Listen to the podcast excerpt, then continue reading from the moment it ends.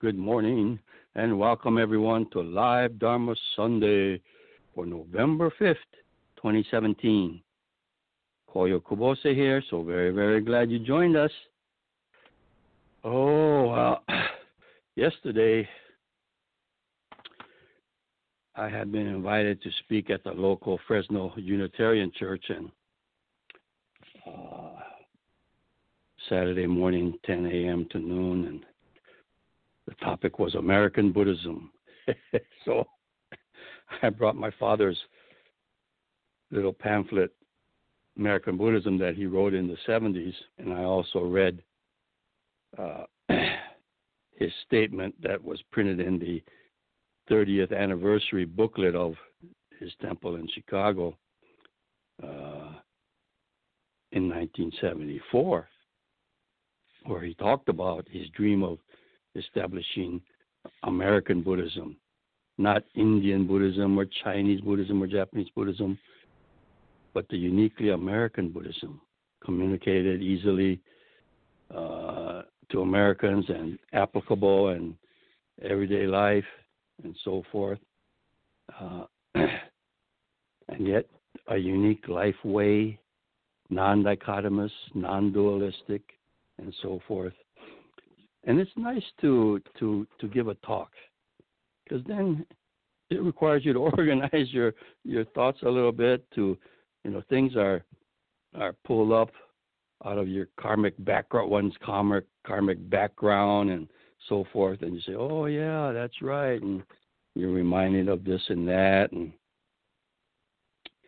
uh I was thinking about the Buddhist connection to Unitarianism and so many um, Americans who, well, you know, Americans that become interested in Buddhism, and we could see it in those that have applied to our lay ministry program. A lot of them are active in their local Unitarian churches. And I remember my father saying to uh, uh, people who, Japanese Americans who were moving to a to a place in in out of state where there was no Buddhist church. Said, what should they do? And he said, "Oh, find a Unitarian church." You know. And he was uh, exchange pulpit guest speaking with a lot of local Unitarian churches.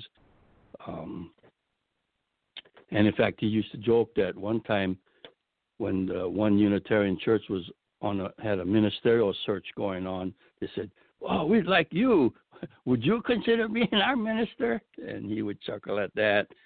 Um, and I know that the transcendentalists, New England transcendentalists like Thoreau and Emerson, laid uh, kind of a foundation for what later became Unitarian Universalists, and um, kind of a common sense, very humanistic, down to earth uh, philosophy, if you want to put it that way, or way of life, how to look at uh, spirituality.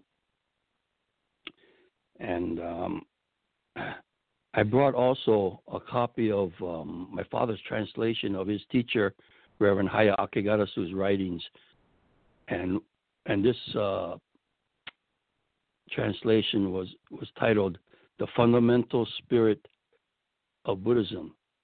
But in this before his translation of these talks, my father uh, related uh, some of his memories with his teacher when before my father studied with him, before he became a minister and so forth, uh, Reverend Akegarasu came to America and visited the Oakland church, whose minister was a, a disciple of his. And uh, he was a young man in in Oakland. They were at that church in the uh, YBA, Young Buddhist Association. He was maybe in his twenties, and uh, he had been given a book by Reverend Hata, who was the minister at the Oakland church, on the occasion when my father's grandmother died in Japan, and they had a memorial service in in Oakland, California, and and Reverend Hata gave him a book written by Reverend Akegarasu. And my, and as my mom says, that book changed my dad's life.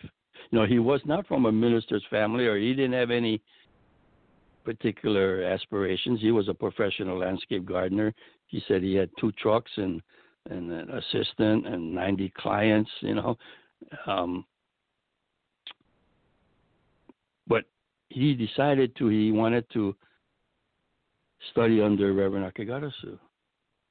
So Reverend Akegarasu told him, well, okay, well, in order to prepare, you know, ministers need to be educated, so you better you know, go to college and so forth. And so he he enrolled at the University of California at Berkeley, graduated with a degree in philosophy, and um, uh, Reverend Akegarasu said, you know, you should get married before you come to Japan, you know, so that you'll be settled down and everything. And so he, and maybe not just for that reason, but uh, he commuted down to to uh, Fowler area. Fowler is just south of Fresno, where my mom was born and raised. On uh, her parents, my grandparents, on my mom's side, had a uh, farm they grew great Thompson grapes for raisins, and um, uh, so, so he they got married in 1935, I think, in, in San Jose, and uh, and they went in 1936 to Japan and stayed at Reverend Akegarasu's temple in northern Japan and stayed there for five years and he accompanied Reverend Akegarasu on his lecture tours in Manchuria and so forth. He, Reverend Akegarasu was a pretty uh, famous person, and uh, and um, but he when he was in Oakland in and he was going on a tour, Reverend Hata was supposed to um, be his interpreter and guide, uh, but uh, uh, his one of his congregation members died and he had to take care of a funeral. So Reverend Akagarasu said, Well, where's that Kubose guy? He'll he'll he could take me, you know. Don't worry. So my father accompanied him on I don't know how many weeks trip across the United States. And Reverend Akegarasu was an admirer of Emerson and wanted to visit his grave in Concord. And in that fundamental spirit of Buddhism book, there's a photograph of them standing at uh, Emerson's grave in Concord. And so I sort of shared this with uh, my preliminary introductory remarks at the Unitarian Church when I spoke yesterday, and I showed them this photograph and and um, the close connection with Unitarianism and uh, Buddhism and and so forth. Um, there was some interesting local color, I guess, uh, in that in that fundamental spirit of Buddhism that my father shared some memories of his of his trip across the United States accompanying his teacher. One was that Reverend Akegarasu they you know said make arrangements to stay in a very cheap hotel and a very luxurious hotel. It's good to experience the opposites. Isn't that interesting? You know. Um, and one to show his spirit, one time they were eating lunch, bag lunch, uh, in a park, and there was a little river or sort of a canal that ran there. And um, Reverend Akegarasu, as he got older, I don't know what the cause was, but his eyesight was failing. And there was a commotion going on nearby. And he said, What's going on? And my dad looked over and he said, Oh, there's a, group of small boys. They they caught this fish and they have it on the land there, and he's flopping around the fish. He goes, "What?" And Reverend Akegarasu got so excited, and he said, "Take me over there, take me over there." And he came in and he told the Reverend Akegarasu told the boys, "Oh, hey, oh, oh, put that fish back in the water, put that fish back." And the boys, you know, he was so he was so excited. So the boys, oh, they threw the fish back in there, and you know, they were saying, "Oh, but we just got him." And then the Reverend Akegarasu told the boys, well, see that fish swimming happily in the water and then compare it to when he was suffering and flopping on the on the ground. Which do you like better? Which you know, which is not And said, "Oh well, yeah." Um, you could see a sort of a spirit there, a strong spirit.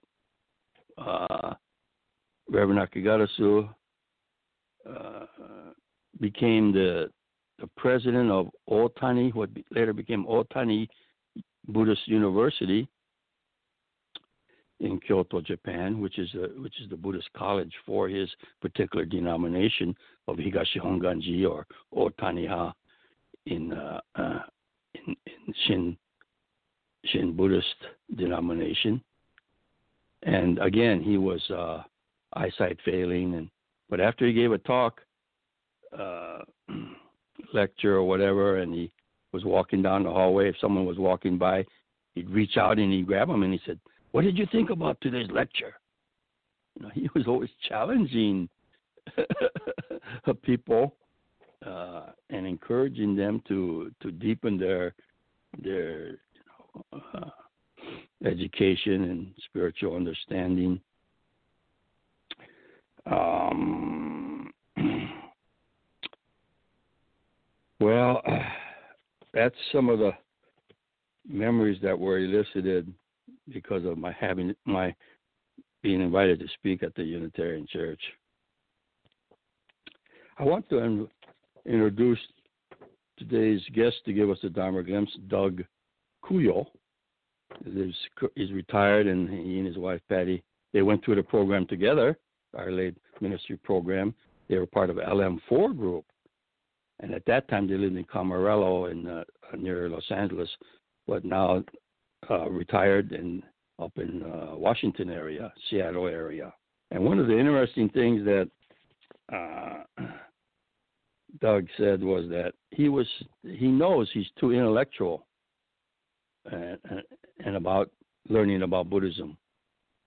Um, and he said, yeah, if he went to heaven and there was two doors, one was labeled heaven, entrance to heaven, and the other said a lecture on heaven, he he probably chose the door that says a lecture on heaven. He wants to learn about it, you know, rather than be in heaven. And that was, you know, kind of a kind of a humorous joke. But he also had an interesting story several decades ago.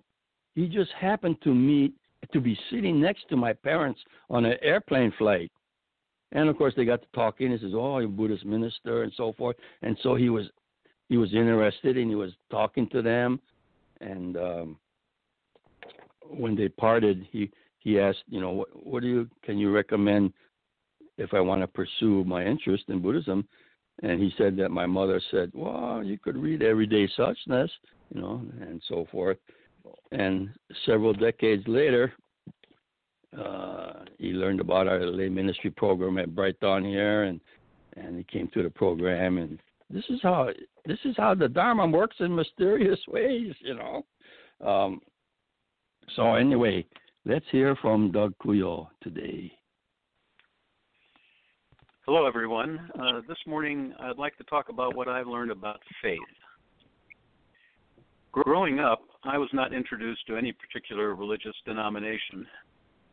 I'm not sure what my mother was brought up to believe, but my father's father was a clergyman and educator, one of whose books, What Jesus Taught, is in my possession. He was pastor at the Third Unitarian Church in Chicago in the 1920s, but his beliefs were never handed down to me. Instead, due to a chance meeting with Reverend Gyomay and Minnie Kubose on an airplane flight, I was eventually introduced to Buddhist teachings, which, in the case of Bright Dawn, had their American roots in the Buddhist Temple of Chicago. This institution was founded by Reverend Kubose in 1944, the year my grandfather died. I always had an idea that Unitarians were a pretty mellow bunch. But for whatever reason, my father reacted violently to his religious upbringing and turned out to be a staunch atheist who instilled in us, us being me, my older brother, and sister, the firm belief that the human mind, using reason, maybe with the help of philosophy, was all that was necessary. In fact, all that was available to address the fundamental questions we all struggle with. Notice that I didn't say successfully address. He was fond of poems like Invictus and Joaquin Miller's Columbus, which celebrated the heroic efforts of the individual against an uncaring universe.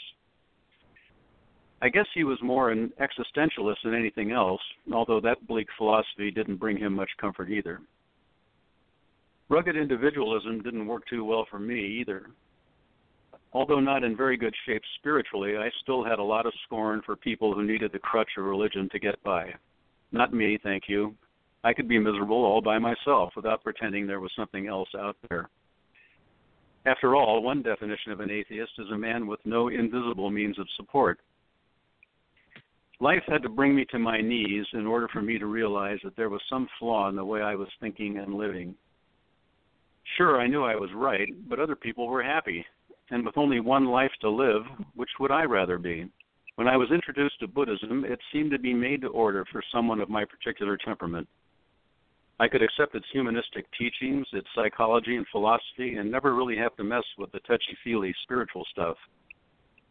Maybe that would come later, sort of by osmosis, after I had studied for a few years. Meanwhile, maybe I could learn Sanskrit. In When the Iron Eagle Flies, Ayya Khema describes my situation. She says, Few people are capable of wholehearted commitment. And that is why so few people experience a real transformation through their spiritual practice. It is a matter of giving up our own viewpoints, of letting go of opinions and preconceived ideas, and instead following the Buddha's guidelines. Although this sounds simple, in practice most people find it extremely difficult. Their ingrained viewpoints, based on deductions derived from cultural and social norms, are in the way. Grateful though I was for the gift of the Dharma, I still had reservations about the whole thing. Which brings me to the topic of faith. Now, faith is a tricky concept. People trying to convert you to their, their way of thinking often use it as an escape clause by saying that if their religion doesn't work for you, it's because you didn't believe in it enough to make it work.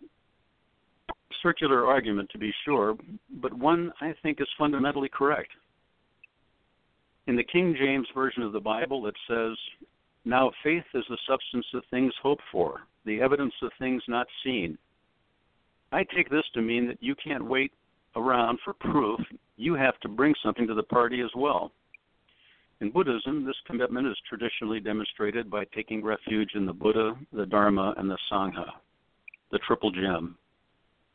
During our lay minister four induction, I participated in the Trisarana ceremony and took the vows as sincerely as I could at the time. As time has gone on and I continue my haphazard practice, I have noticed a loosening of my critical mind.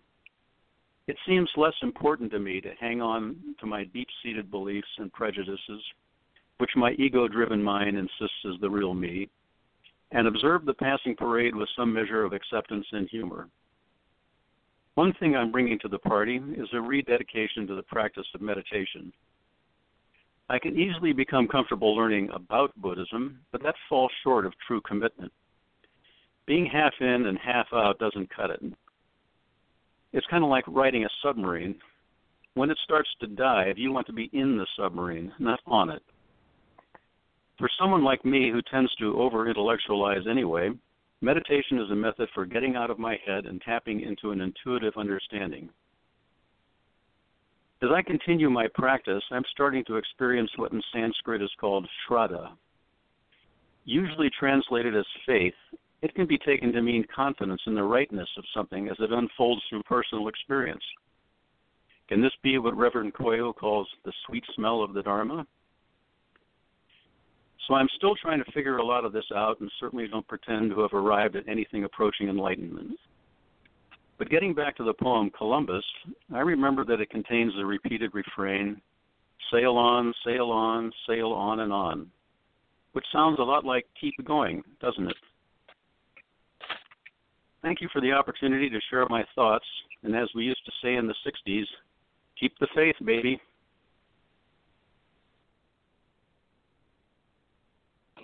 Thank you very much. Very, very interesting. Very good.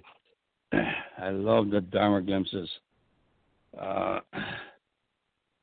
you know, when uh, I was listening, faith is a troubling concept, and it's. I think the connotation of faith is different in Buddhism than in the idea, the common idea of blind faith that's uh, advocated in other religious approaches. Um, I, I want to to be more articulate about it myself. I'm not sure. Maybe trust. Uh, I was thinking about uh, somehow the, the the example of like nature, natural laws, or say gravity, the law of gravity.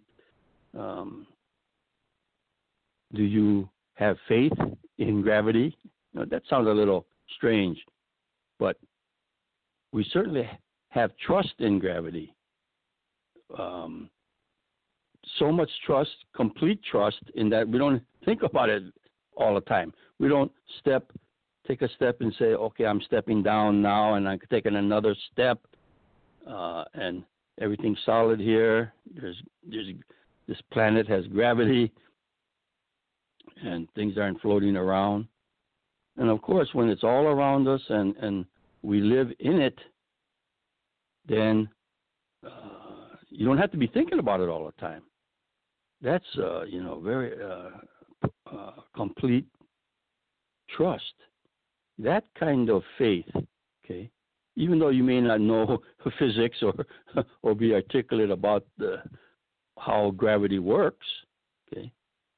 You you know you um, maybe something like that, okay and talking about trust or being in it um, reminds me of a story that Rennyo, who was a 16th century uh, follower in the Shin Buddhism, and uh, he was a very famous uh, reformer of movement.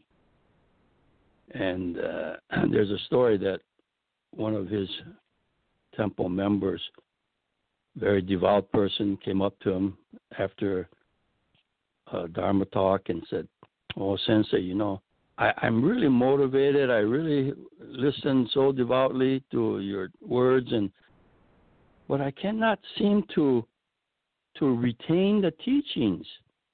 It's sort of like I'm a wicker basket, and I put the teachings into the my basket, but it just goes right through the it's like water that goes right through the uh, the sieves of the of the basket, you know, the weaving.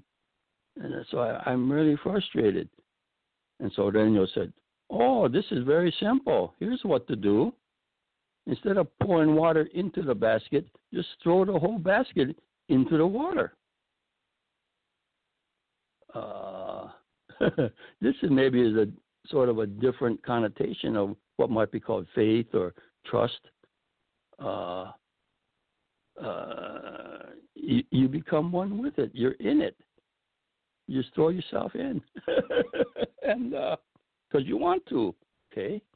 And rather than more or less a dualistic approach, where you and the teachings are are separate, and you're trying to grab the teachings, hold on to the teachings, okay, rather than let the teachings become part of you.